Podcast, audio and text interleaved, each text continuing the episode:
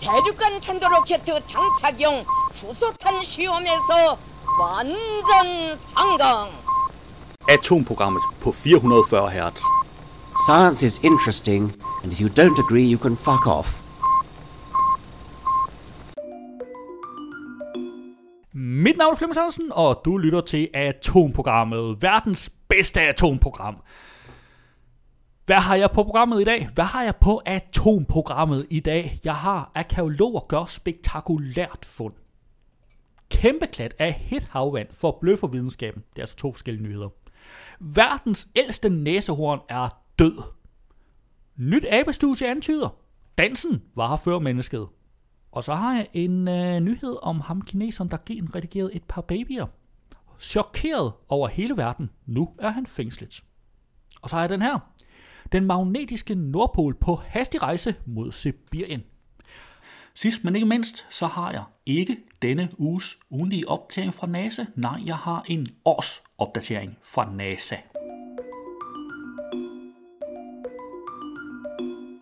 På BT har jeg fundet, at arkeologer gør spektakulært fund.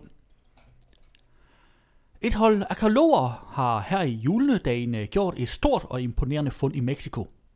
Fundene, der består af gamle ruiner, er blevet gjort efter længere tids udgravninger i den meksikanske by Culuba. Det mest spektakulære fund er det, man formoder er ruinerne af et gammelt palads, som menes at være benyttet af majerne for tusind af år siden. Paladset er angiveligt omkring 20 meter i højde og 55 meter langt. Og faktisk spår arkeologerne, at paladset skulle være blevet bygget over to forskellige tidsperioder. I årene 600 til 900 før Kristi og 850 til 1050 før Kristi. I disse tidsperioder regnede, øh, regerede majerne et større område, der tæller det sydlige Mexico, Guatemala, øh, Belize og Honduras. Ifølge en af arkeologerne, Alfredo Barrera, Barrera øh, som var med til at finde paladset, er der formodentlig meget mere at opdage på stedet. Det er kun begyndelsen. Vi har knap nok begyndt at udforske den mest omfangsrige bygning på stedet, udtaler han. Hvad Alfredo nærmere beskriver, melder historien ikke noget om, men ifølge BBC har arkeologerne øh, foruden paladset også fundet frem til et større alter og rester af to bygninger i selv samme område. Du kan selvfølgelig finde et link i show notes, og der gemmer sig også nogle billeder, hvis du følger linket. På Berlingske har jeg fundet kæmpe klat af hit havvand for bløffer videnskaben. På den stik modsatte side af kloden er havvandet i øjeblikket op mod 6 grader varmere end normalt. Det er en gåde hvorfor, men det kan muligvis kobles til en såkaldt anticyklon – eller til menneskeskabt global opvarmning. Hvis man går til den stik modsatte side af Danmark på planeten, havner man i den sydlige del af Stillehavet, nær Chatmanøerne, sydøst for New Zealand. Her er havvandet aktuelt så usædvanligt varmt, at det overrasker videnskaben. Helt op til 6 grader varmere end normalt er vandet. Til med dækker det hede havvand et areal på over 1 million kvadratkilometer, eller omkring 25 gange mere end Danmarks areal. Det er det største område med øh, over middel opvarmning på planeten i øjeblikket. Normalt er temperaturen der omkring 15 grader Celsius, men i øjeblikket er der omkring 20 grader, siger forskeren James Renwick fra Universitetet i New Zealands hovedstad Wellington. Den præcise forklaring på den usædvanligt kraftige og meget omfattende havopvarmning er lidt af en gåde. Men ifølge Renwick øh, kan det muligvis kædes sammen med den forøgede drivhuseffekt som følge af stigende udledning fra menneskelige aktiviteter. Men personligt hælder han mest til, at årsagen er naturlig og kan kobles til et bemærkelsesværdigt fravær af vind i farvandet, en såkaldt anticyklon. Det særlige meteorologiske fænomen bliver skabt, når en luftmasse afkøles, trækker sig sammen og bliver mere tæt, hvilket forøger lufttrykket. Det er formentlig et meget tyndt lag af oceanet, der er varmet op, og i flere uger har der ikke været nogen vind til at køle det ned, uddyber James Renwick over for, øh, for øh, The Guardian. I sidste uge oplevede Australien den varmeste dag, der er målt, da maksimum middeltemperaturen på hele kontinentet røg op på hele 41,9 grader. I kombination med udbredt tørke og en knastør blæst, var det medvirkende til at udløse en række af de mest omfattende og ødelæggende skov- og naturbrænde i landets historie. Det vides ikke, om disse ekstreme temperaturer har haft øh, indflydelse på hedeslaget i farvandet øst for New Zealand. I Atlanterhavet, umiddelbart syd for Grønland, har man i de senere år oplevet det stik modsatte fænomen. Et større havområde med temperaturer væsentligt under det normale. Hav- og klimaforskere kalder typisk området for den kolde klat eller the cold blob, og det er stort set den eneste plet på klodens overflade, der generelt ikke synes ramt af global opvarmning. Den usædvanlige kulde her skyldes muligvis en svækkelse af den såkaldte termohaline cirkulation, en oceanisk strømning, der er koblet til Golfstrømmen, som blandt andet varmer Nordvesteuropa op. Du kan finde et link til artiklen i show notes, og der kan du også se et, et kort over området. På Ekstrabladet har jeg fundet, verdens ældste næsehorn er død. Et sort næsehorn, der menes at være det ældste i verden, døde 27. december i Tanzania. Næsehornet Fausta blev første gang observeret i Tanzanias Ngorongoro-krater i 1965, da hun var, var tre år gammel. Fausta levede i den vilde natur i 54 år, men på grund af skræntende helbred, blandt andet efter hyæneangreb, tilbragte hun de sidste år af sit liv i et reservat. Biskedyr, især hyæner, begyndte at angribe hende, og hun fik nogle alvorlige skader. I 2016 var vi nødt til at fjerne hende fra naturen og give hende specialbehandling. Optegnelser viser, at Fausta levede længst af alle næsehorn i verden, fortæller dyrlægen Freddy uh, Manogi fra Norongoro Conservative Authority. Ifølge dyrlægen døde Fausta af naturlige årsager. Næsehorn, der lever i det fri, bliver typisk mellem 37 og 43 år, mens de kan leve op til 50 år i fangenskab. Fausta fik aldrig nogen unger, hvilket eksperter mener har været medvirkende til hendes lange liv. Du kan finde et link i show notes. På videnskab.dk har jeg fundet nyt abestudie antyder. Dansen var her før mennesket. Der findes næsten ikke noget mere menneskeligt end at danse. Eller gør der? Et nyt studie foretaget af primatforskere ved Kyoto Universitetet i Japan peger på, at det at danse faktisk er noget, der ligger helt indgroet i os, for vores nærmeste slægtninge, aberne, gør det også. De japanske forskere havde installeret en musikboks, der via en tunnel var tilknyttet en chimpansegruppes udendørs indhegning. I boksen blev der spillet simple klaverstykker i to minutter ad gangen for aberne.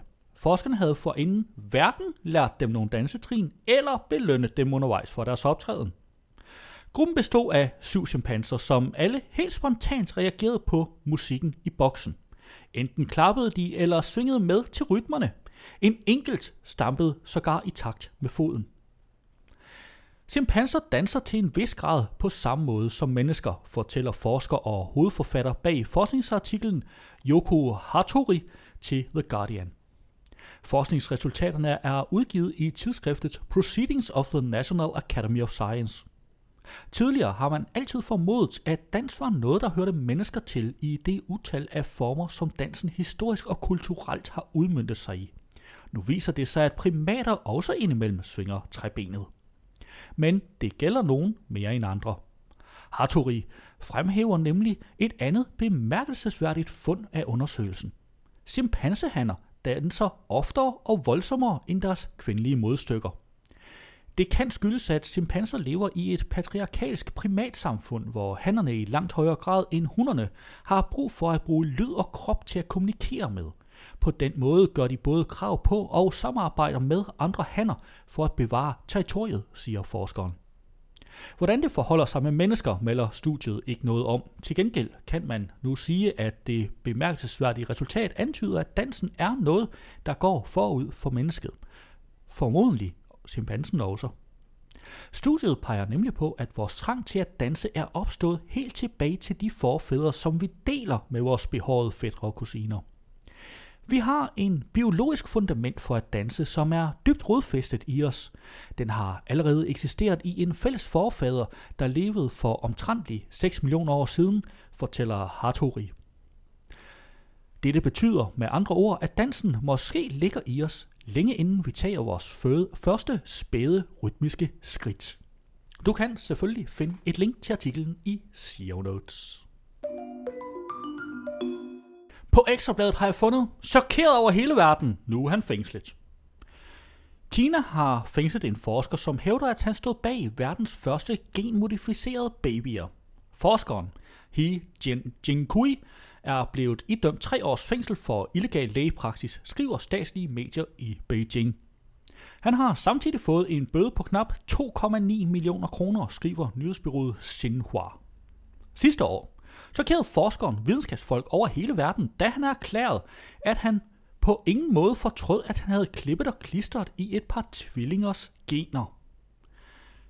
Også de kinesiske myndigheder reagerede kraftigt. Det vækker mennesker om Frankensteins laboratorium, hvor etikken går fløjten, hed det. Forskere siger, at He Jin Jiankui ikke lod sig underkaste en proces, hvor andre videnskabsfolk kunne kommentere og kritisere hans arbejde. Den teknik, han benyttede sig af på sin private klinik i Shenzhen, er ulovlig i det meste af verden. He Jingui hævdede, at tvillingernes gener var blevet ændret, så de var immune over for HIV-smitte. Retssagen mod forskeren fandt sted i Shenzhen. To af hans forskningsassistenter blev også idømt fængselsstraffe.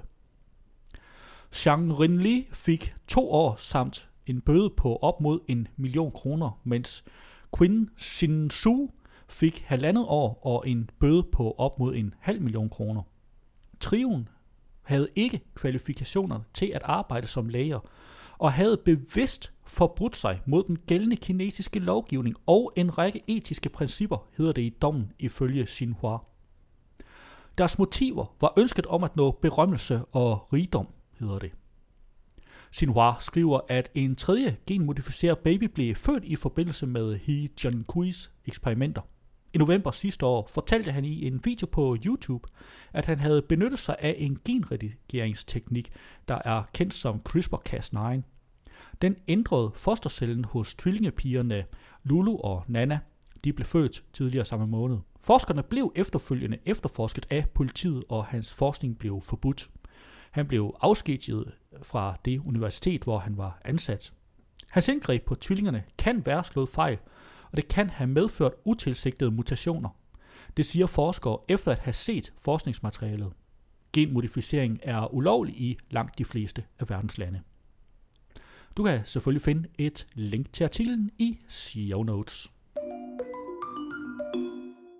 På ingeniøren.dk fandt jeg den magnetiske Nordpol på hastig rejse mod Sibirien.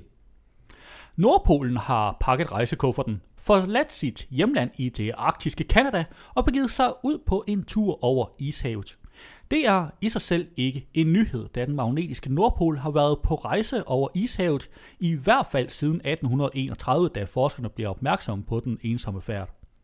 Men i en ny rapport, Øh, WMM 2020, slår britiske og amerikanske forskere fast, at den magnetiske Nordpol har haft mere travlt end forventet.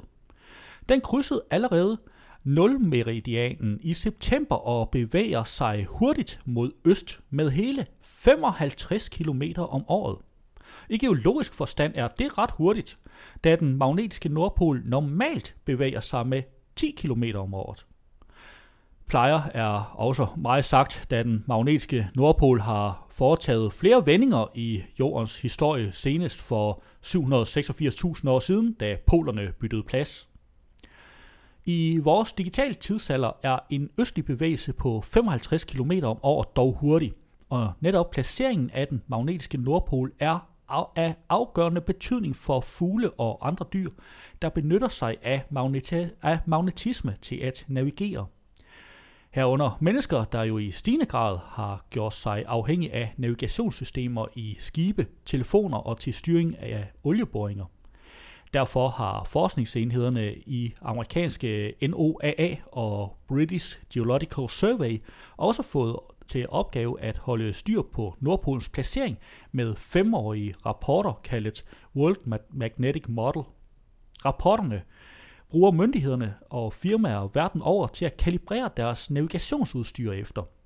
Men efter at Nordpolen trykkede på speederen, først omkring 1990 og siden yderligere op gennem 2010'erne, skruede forskerne op for rapporterne for at undgå for store unøjagtigheder i navigationsudstyret.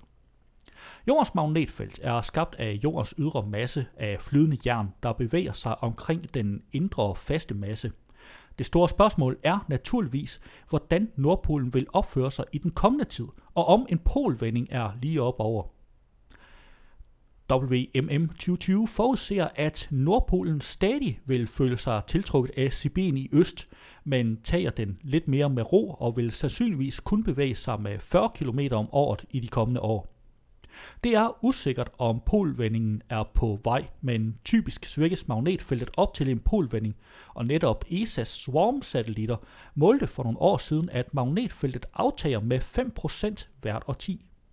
Magnetfeltet er ikke kun afgørende for biologisk og elektronisk navigation, men beskytter også livet på jorden mod energirige partikler fra solen og kosmisk stråling. Du kan selvfølgelig finde et link til artiklen i SEO notes. Hvis nu du havde hørt radioudgaven i stedet for podcastudgaven, så ville her komme This Week at NASA, NASA's ugenlige nyhedsopdatering. Men fordi vi har tilladelse til at sende This Week at NASA i radioen, så øh, er det ikke det samme som, at vi har tilladelse til at sende den i podcasten. Lyt derfor til radioudgaven af Atomprogrammet, eller gå ind på nasa.gov og find podcasten This Week at NASA. Det var hvad jeg havde for i dag. Vi løs ved næste uge, samme tid, her på kanalen.